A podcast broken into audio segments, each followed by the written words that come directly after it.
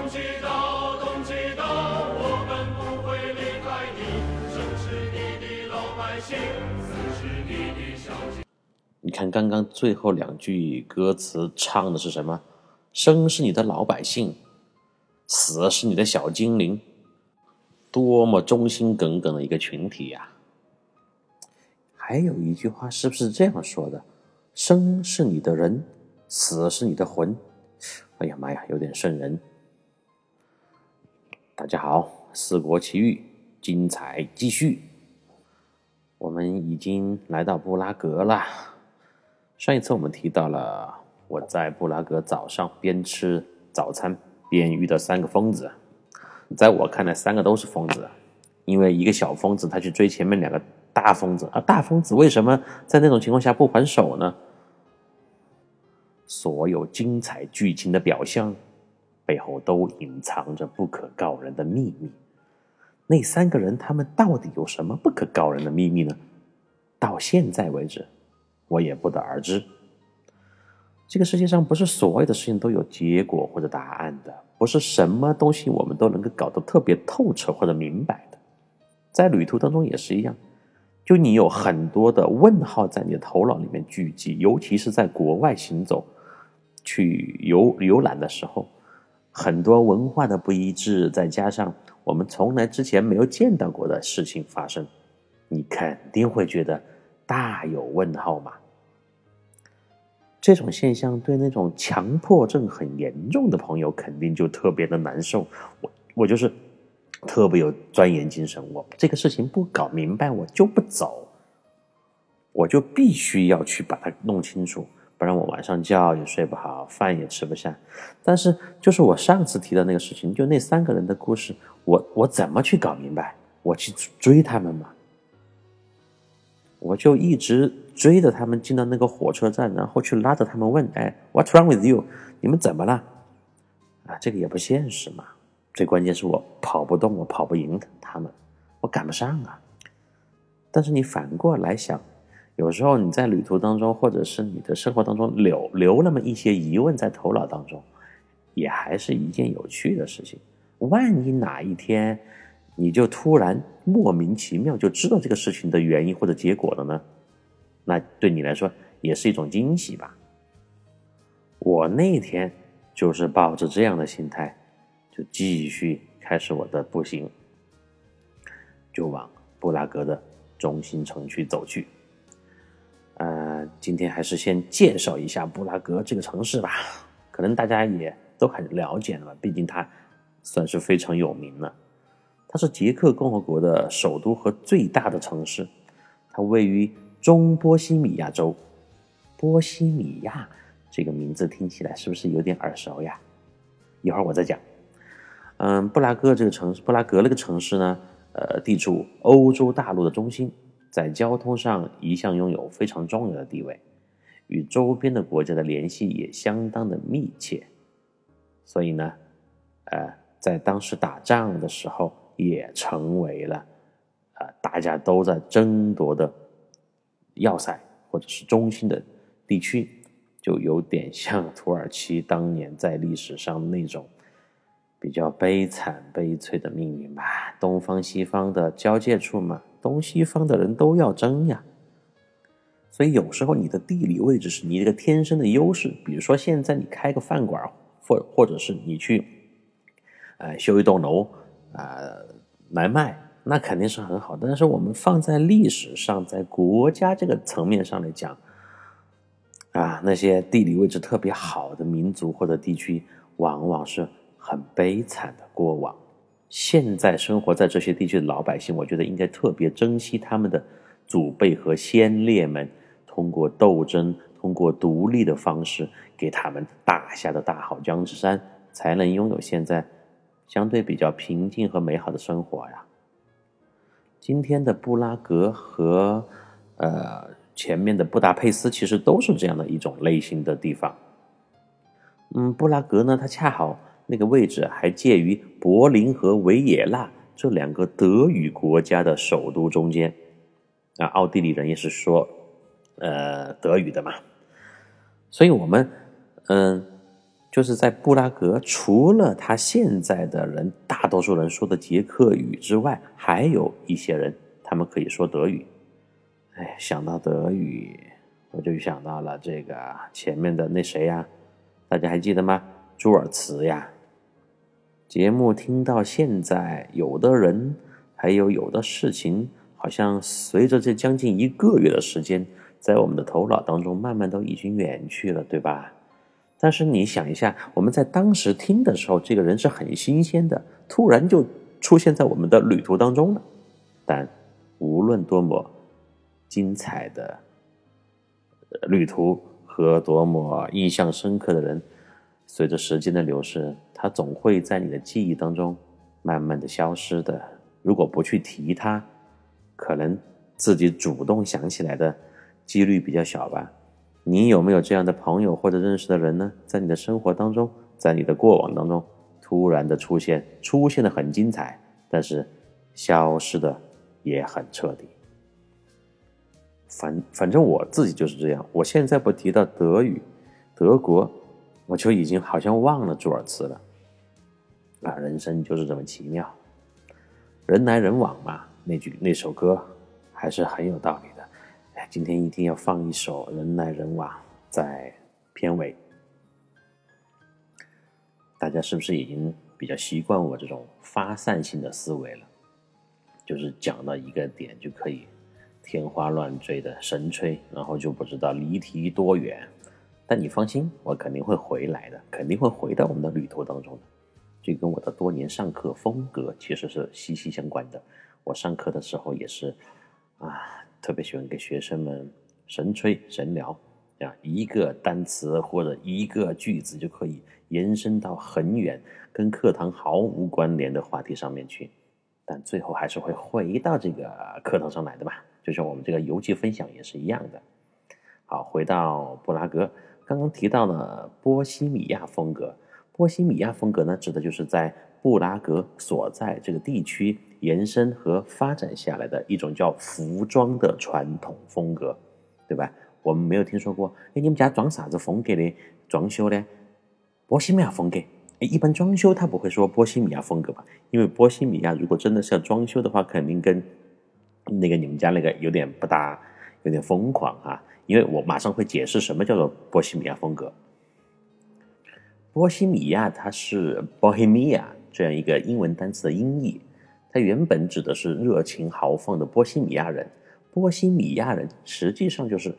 我们经常听到的另外一种人群的名字，我说它的另外一个名字就非常的熟悉了，就是吉普赛人啊。吉普赛人呢，他是一个流浪的人群，他呢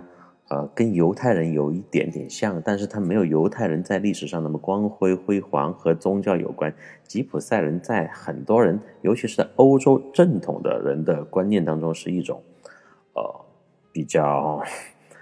社会边缘人群吧，应该这样说。因为在法国、意大利很多吉普赛人，他们都是以偷窃为生。然后反正做一些见不得人的勾当啊，这样的情况是比较多，所以他们的口碑名声在主流社会当中，在欧洲长久以来都不是很好。但是吉普赛人他又代表着一种非常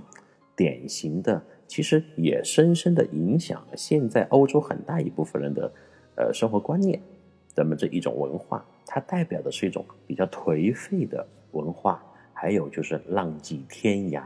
啊，旅途当中形成的那种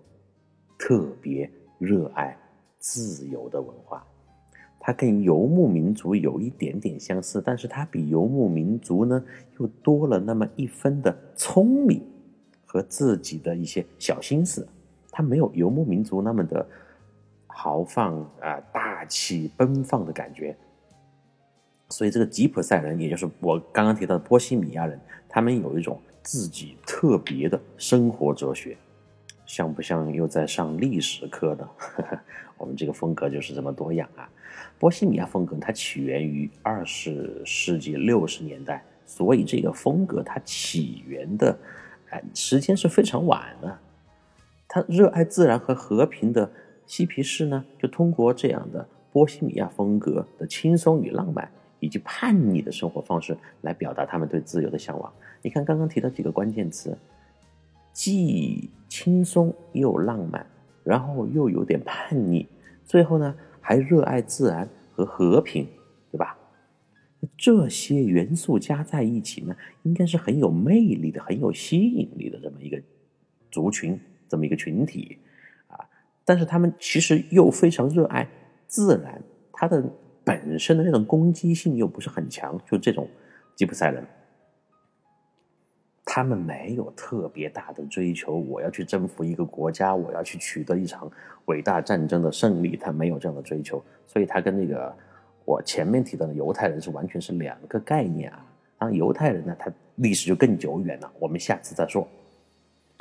后来这个波西米亚风格，他这种对社会秩序就有了一定的挑战，为什么呢？因为前面讲的，他虽然他的杀伤力不大，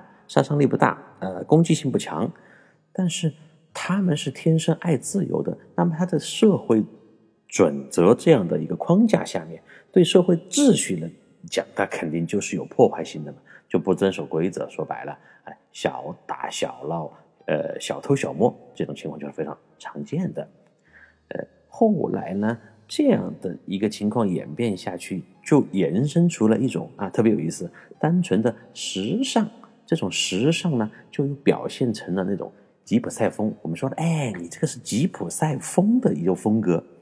风味嘛，风情的那种风。然后就在服饰上面就体现出，所以就有我们现在所说的波西米亚风的衣服。波西米亚的关键词就是我刚刚说的浪漫、自由、不羁啊，有点乌托邦的感觉。他们的衣服主要都是一些宽松的上衣啊，那种大领口啊、印花的长裙啊、镂空啊、刺绣啊、流苏啊，手工编织特别的复杂的这样一种表现形式。用我们四川话说就是个须须特别多，流苏啊，对啊，还有就是什么呢？这个蕾丝这些东西特别多，就一看就不规整嘛。它跟欧洲传统的很正式的西装、很整洁、白白净净的西服衬衫这种风格就差别的非常大，哎，然后你看那个波西米亚的衣服，他们用的材质是什么呢？用的比较多的有棉、麻，然后那个丝绒，颜色呢以大地色系。什么叫大地色系？就比较深层次的、接地气的这么的颜色。咖啡色呀，银灰色呀，比较黑的呀，还有绿的哈，绿的也比较多，绿色就是以自然为主的这么一些色系。这个波西米亚人呢，在服装潮流上面真的是给世界的时尚界留下了应该是比较大的一个财富嘛，因为他们在其他方面没法去改变。我们说了，领土占领不了啊，战争你打不了，因为你没有自己的这个军队文化呀，就是那些方面要差一些。但是我总可以给世界带来什么，就是这个服装的风格，还有吉普赛人带来的艺术，那就是世界闻名的弗拉明戈。吉普赛人他们流浪嘛，流浪民族，流浪到了西班牙那边，在巴塞罗那还有马德里这种大城市，就本来开始以他们非常民间的一种艺术形式表演，唱歌和跳舞，就那种踢踏舞，在地板上乒铃乓啷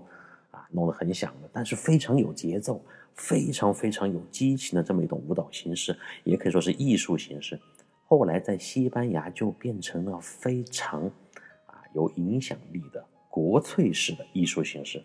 我在西班牙也现场看过弗拉明戈的表演嘛，我在讲西班牙的时候会给大家细细的分享。现在我们回到布拉格，我个人还是比较喜欢这种波西米亚风格的服装的，就给人一种可能跟我的性格也有关嘛，就那种不羁那种向往自由的感觉还是很舒服的啊，就给人很多灵感给人很多延伸的感觉，比较宽阔广阔的这么一种自由。所以很多词语啊，我们中国人一直在用，但是他不知道它的起源是什么，它背后的文化和历史有什么关系。今天就相当于顺便解释了一下波西米亚风格，然后还有一种风格是装修风格，就是地中海风格。地中海风格呢，就是跟我们平时传统提到的你们家装啥子风格呢，要么就是现代，对不对？现代风格，中式的屋头真的像龟一样、像母一样那种啊，还有欧式的啊，欧式的金碧辉煌，全是水晶灯、大吊灯，一个窗2.8米，然后过道也很窄，就那种风格啊。还有一些其他装修风格。那么地中海装修风格呢，它主要就是以地中海沿岸的那些国家的建筑风格和装修风格为基调，比如说意大利、土耳其、希腊这些地方，地中海嘛，那肯定除了地就是海，还有就是天。所以地中海风格呢，大多数很多元素都是蓝色和白色组成的。地中海风格其实也是比较休闲度假的那种感觉，我还是个人比较喜欢那种风格。当然现在很多人他们追求个性嘛，家里面装修的话他也可以搞一个混搭呀，你们家装啥子风格，设计师问你客厅来个中式的啊，给我修一个大的牌坊啊，厕所我要地中海的，让我在拉屎的时候就感觉这个天上的微风和蓝蓝的天空在向我袭来。我是这一个欧式的宽大的床，水晶灯在我的头顶上闪呀闪，让我做梦都非常的明亮。那书房呢？啊，书房给我来一个韩日混合的嘛，弄个帘子，整个榻榻米，对不对？喝个茶特别舒服。你也可以这样去设计呢，对吧？你的家里面就是五彩的世界呀，什么风格都有。好了，我怎么又讲装修去了哈？又跑偏了，不好意思，回来。总之一句话，你看，无论是装修风格，还有一些文化理念，包括我刚刚提到的服饰风格，我们中国在受到国外、西方、欧洲之前的那种文化影响还是不少的。所以呢，全球化这个概念不仅仅是今天才开始，在很多年前就已经铺开了。然后说回到布拉格，布拉格是一座非常著名的旅游城市。客观来讲，它比我之前到的那个布达佩斯的名气还要大。市内拥有为数众多的各个时期的各种风格的建筑。特别呢，以巴洛克风格和哥特式风格最多。它这个建筑给人整体的感官是，建筑的顶部变化特别丰富，就它的屋顶啊、房顶上面那个部分啊，颜色也好、造型也好、大小、形状都是不同的啊，色彩极为的绚丽夺目，号称呢欧洲最美丽的城市之一啊！听到这个之一，有的人又要说：“哎，切，什么都是之一，你要不要来一个没有之一呢？”但是，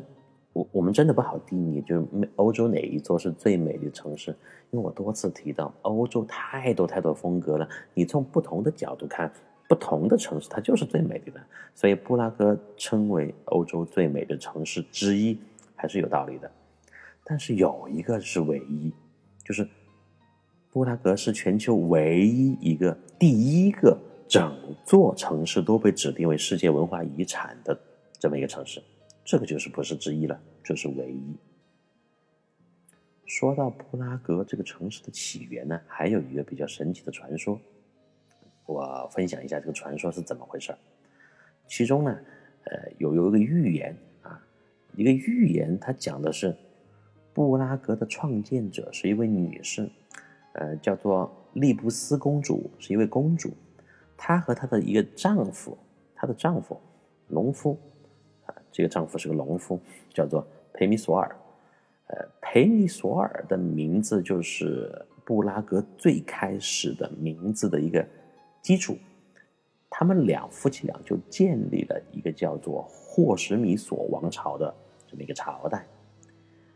然后又传说了，她这个公主啊，就刚刚提到那个布拉格的利布斯公主，她在位于中波西米亚的利布辛城堡当中有很多的预言。就这个公主她建立了城市以后，她就开始预言了，并且呢，很神奇的是得到了7世纪之前考古发现的证实。他的这个预言在后来的考古发现当中确认是真实的。那这个东西我们就不延伸再讲了。中国有很多这样的预言啊，啥子啊有成真了啊，这些东西我们就不提它，真真假假的，这个世界本来就这么回事，从古到今都是很玄幻的。其中一个预言就预言到了布拉格的荣耀啊，这个就比较神奇啦。就有一天啊，在一个异象当中，这个公主就看见了一个伟大的城市，这个城市它的荣耀的程度能够达到天上繁星的那个样子，就是天上的星星有多么的光芒万丈，那么这个城市就有多么的伟大。公主说了，我看见她在森林中啊，在那个伏尔塔瓦河畔。伏尔塔瓦河呢，就是流经布拉格的一个最著名的最重要的一条河流。我看到他在这个河畔的悬崖峭壁上有一个男人，这个男人在干嘛呢？正在为房子凿出了新的门槛。这个门槛呢，他当地的语言当时叫古语嘛，就叫做 Brah P-R-A-H。 这个 Brah 呢，就是现在布拉格 Prague 英文单词的前身。然后这个男人呢，凿出了门槛以后，要在那里建起一座名字叫做布拉格的城堡。那个布拉格后面他的语言又加了一个字母，叫做 Braha 啊。然后 Braha 呢，就是捷克语当中布拉格的意思。那么后面他当然跟后面的一个 Prague 英文发音也是有关系的。其实就可以理解成那个布拉格城市的由来嘛，名字的由来嘛。建好了这个城堡以后，在那个门槛面前呢，王子和公爵们都必须在那里弯腰，要向城堡和环绕它的城市低头，从而得到尊敬，得到人们所共知的荣耀。就是整个世界都要去赞美它，赞美什么呢？赞美这个门槛儿，好像有点奇怪啊！一个门槛，它成为了一个神一样的存在，在那个时候，啊，无论这个传说是真是假，就他刚看那个幻象是真是假哈，但后来证实，布拉格确实是在9世纪的时候，在伏尔塔瓦河右岸居高临下建造的高堡为核心，然后逐渐形成的。也就是说，它的起源点就是在右岸的一个区域，然后慢慢的旁边在它的四周开始修其他的房屋，时间长了以后就形成了一个区域大大的城堡。后来呢，在河对岸就建造了另外一座城堡，也就是最最精彩的部分，今天的布拉格城堡，也就是我本次旅行当中最终极的最精彩的目的地，就是一会儿我要去的地方。听了我刚刚前面对布拉格的整个的一个历史还有一些特点的介绍，大家是不是觉得有了一些立体的印象了？它确实是一个很有魅力的一个城市。而我今天第一次为自己设计的那个线路呢，就是先到老城广场，看看传说中神奇的天文钟，再感受一下歌词当中的许愿池。那个布拉格广场里面不是说有许愿池吗？我要去看一下，顺便许个愿。中国老百姓呢，随便走到哪里，有庙就要拜，有神就要烧香，啊，然后有个池子都要许愿。中国人就求自己平安、幸福、发财、升官，对不对？啊，所以呢，我听过那个歌，那个歌很多年前的嘛，我印象也特别深刻啊。许愿池里面的硬币啊，许愿池里面的水怎么样的呢？很好奇，就想去看一下。然后我还后面设计的是从许愿池出来，布拉格广场出来，跨过查理大桥。查理大桥后面会提到，它也是一个有着无比精彩故事的大桥。最后就去往有着无限魅力和精彩故事的城堡去，就是刚刚说的布拉格城堡。我从火车站出来，就一边闲逛啊，一边打望，在路上走着。布拉格的街道和前面三个国家的风格呢又有点不一样。这个地方它的街道是宽阔又明亮，街区里的弯道是很平缓的。虽然说它的那个街道的弯还是很多，就从上面来看的话，很曲折啊，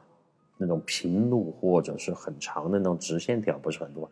但是它不像布拉格和其他的不像布达佩斯和其他的地方，就是棱角很分明，给人一种比较直接和冰冷的感觉。这里的街道很平缓，就是给人一种很柔和的感觉，让你走在上面很舒服。地上就全是中世纪时期开始修建这个城市的时候留下的那种凹凸不平的石头路，那个石头就是很小的石头，它全部镶嵌在一起就形成的这个路，在欧洲很多国家他们现在的道路包括前面的佛罗伦萨都是这样的而且那个路经过了几百年的这样的洗礼嘛，有人在上面走，车在上面行，就变得非常的光滑。你走在上面，感觉是在做一个足底按摩一样。它这个城市啊，它的氛围没有意大利那种浓浓的古代气息，也不是阿姆斯特丹的现代房屋和河流的相融之美，和那个布达佩斯的厚重颓废风格也不一样。但是你仔细品味的话，它又有一点那种布达佩斯近现代战争硝烟散去后的沧桑，一时间就很难用一两个词语去单独概括这个城市的气质，就颇有一番深层的多元的意味。这一天呢，天气很好，阳光从天空上照下来，洒在了房屋的玻璃上，再折射到街面的石头上，那石头本来又是很光滑的，街面的石头上又把这个光线第二次折射到了人们的眼睛里面，就那种明暗交错的层次感和多项延伸的街道布局，让人一点都不觉得单调。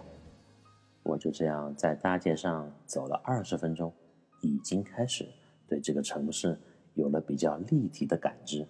更加迫不及待去体验隐藏在城市样貌下的种种魅力了。前面花了比较多的篇幅来就是铺垫这个布拉格哈，大家听起来真的是很有魅力很爽的一个城市，但是在下次的节目当中，这种城市带给你的爽又会被一个小小的意外打破，那是什么呢？下次见吧。情侣会走，刚失戀的你哭乾眼淚，前來自首，寂寞因此牽我手，除下了他手信後，我已得到你沒有，但你我至少往後成為了密友，閉起雙眼你最掛念誰，眼睛張開身邊竟是誰，感激車站裏尚有月台能讓我們滿足到落淚，擁不擁有也會記住誰，快不快樂留在身體裏，愛若能夠永不失去，何以你今天竟想找尋伴侶。